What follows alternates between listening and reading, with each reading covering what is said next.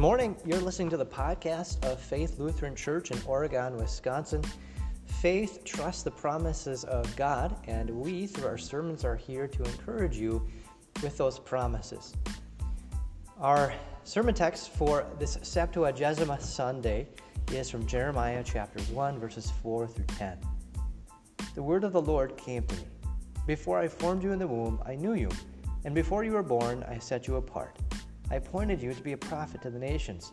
But I said, Ah, Lord God, I really do not know how to speak. I'm only a child. The Lord said to me, Do not say, I'm only a child. You must go to everyone whom I send you and say whatever I command you. Do not be afraid of them, because I am with you and will rescue you, declares the Lord. Then the Lord stretched out his hand and touched my mouth. The Lord said to me, There, I have now placed my words in your mouth. Look, today I appoint you over nations and kingdoms to uproot and to tear down, to destroy and to overthrow, to build and to plant.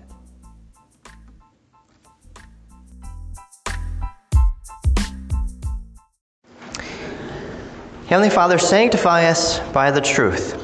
Your word is truth. Amen. I read a commentary that said that reading Jeremiah was like entering a, the cavernous darkness of another person's frustration and despair. And yet, through Jeremiah, God gives us one of the greatest pictures of His grace. Jeremiah was one of the youngest prophets or evangelists that we know from Scripture. He was under 20 years old when the Lord called him to be a prophet. He was a teenager.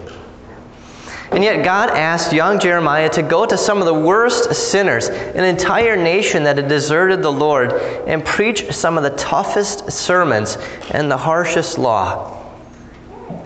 And also to preach some of the brightest gospel and the most beautiful comfort.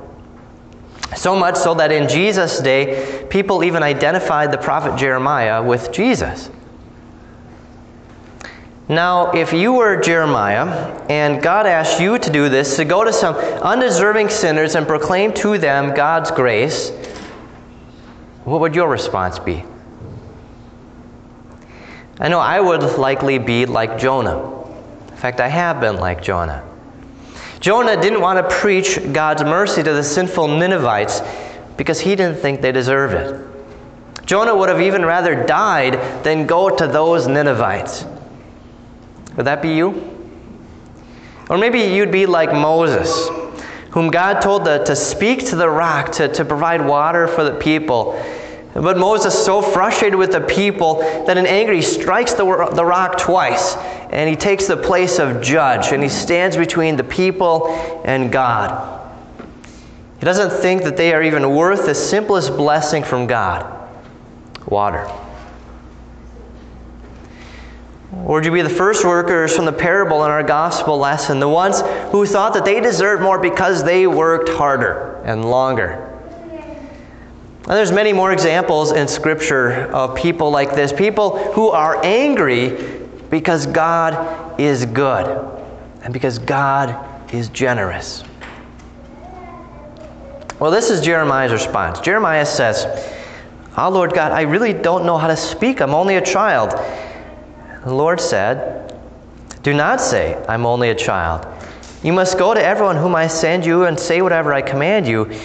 Do not be afraid of them because I am with you, and I will rescue you, declares the Lord. God didn't say to, to Jeremiah, Oh, you really do have the skills to do this. No, he said, I'm with you.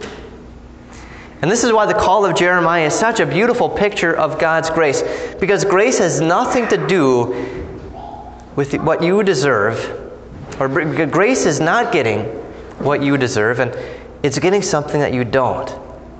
Grace has nothing to do with the receiver, but everything to do with the giver.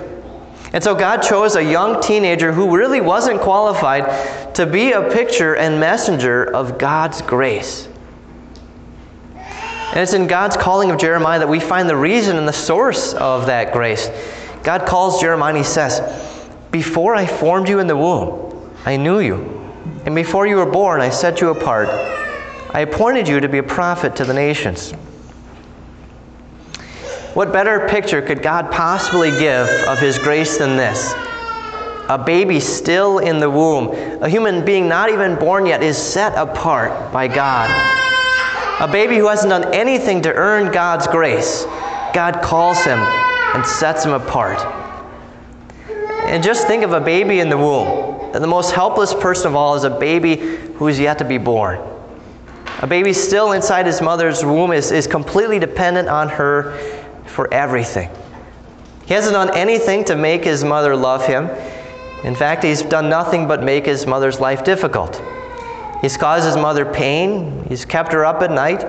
He's prohibited her from even drinking wine. And he just made her life difficult. A mother has no reason to love her baby, but she does out of grace. God's grace is even more wonderful because a mother doesn't know what goes on inside the heart of her baby.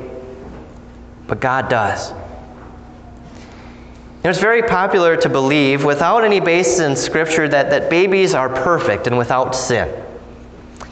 But King David in Psalm 51, right before he asked God to, to create in me a clean heart and renew a right spirit within me, admits how and when and where his heart became corrupt. He says, I was brought forth in iniquity, and in sin my mother conceived me. David was born with original sin. He was conceived in sin. He was a sinner from the moment of conception. All babies conceived by men and women are.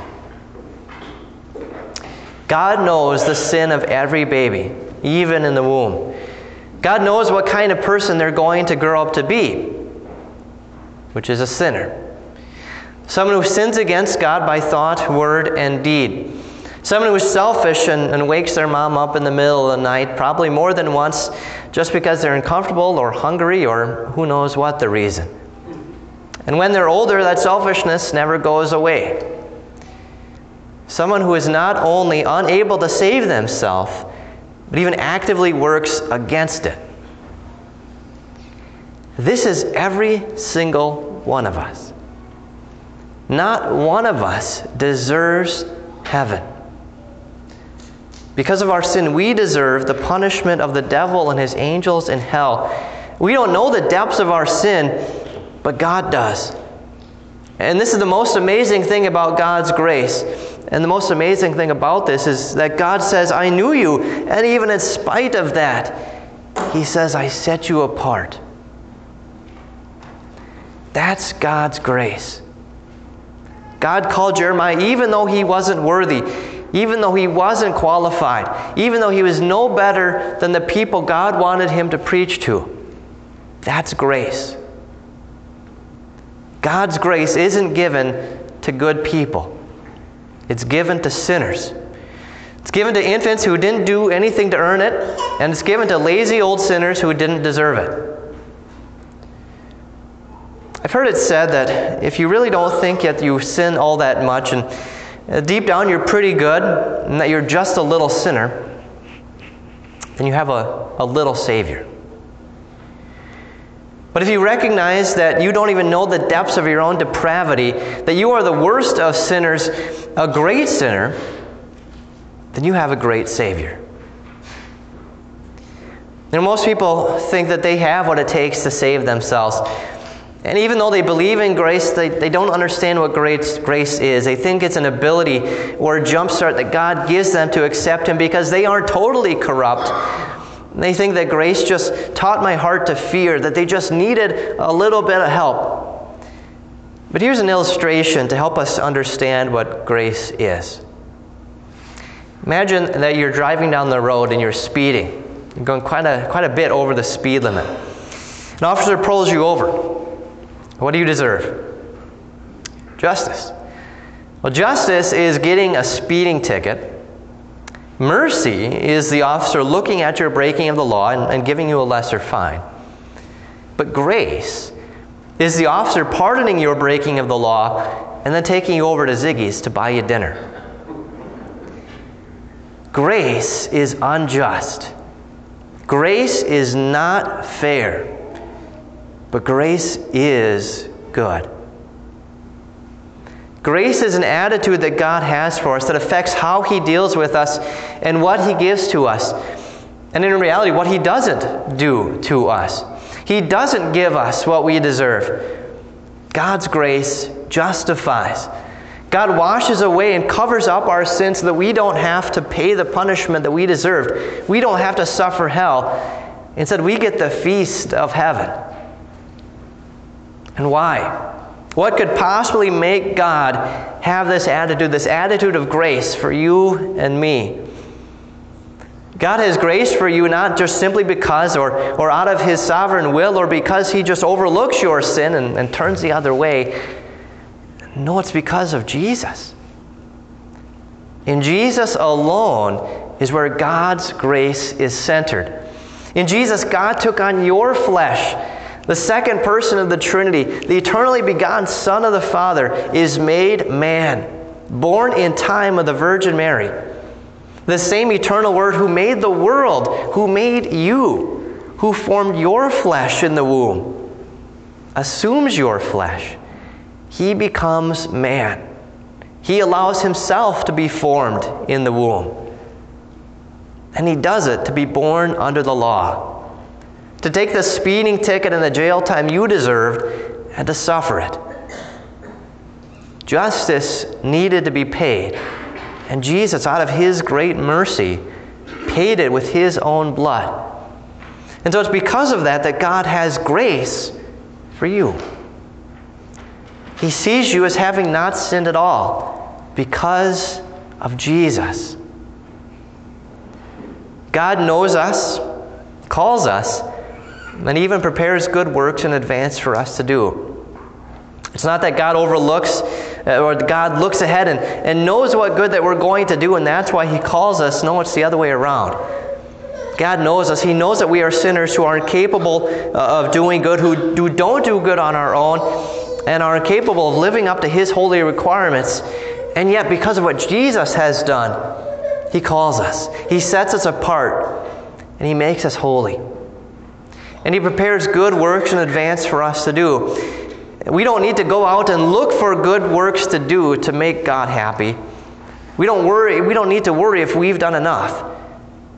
God prepares works for us to do. He brings good works or he brings opportunities for us to do good works to us. He places people in our path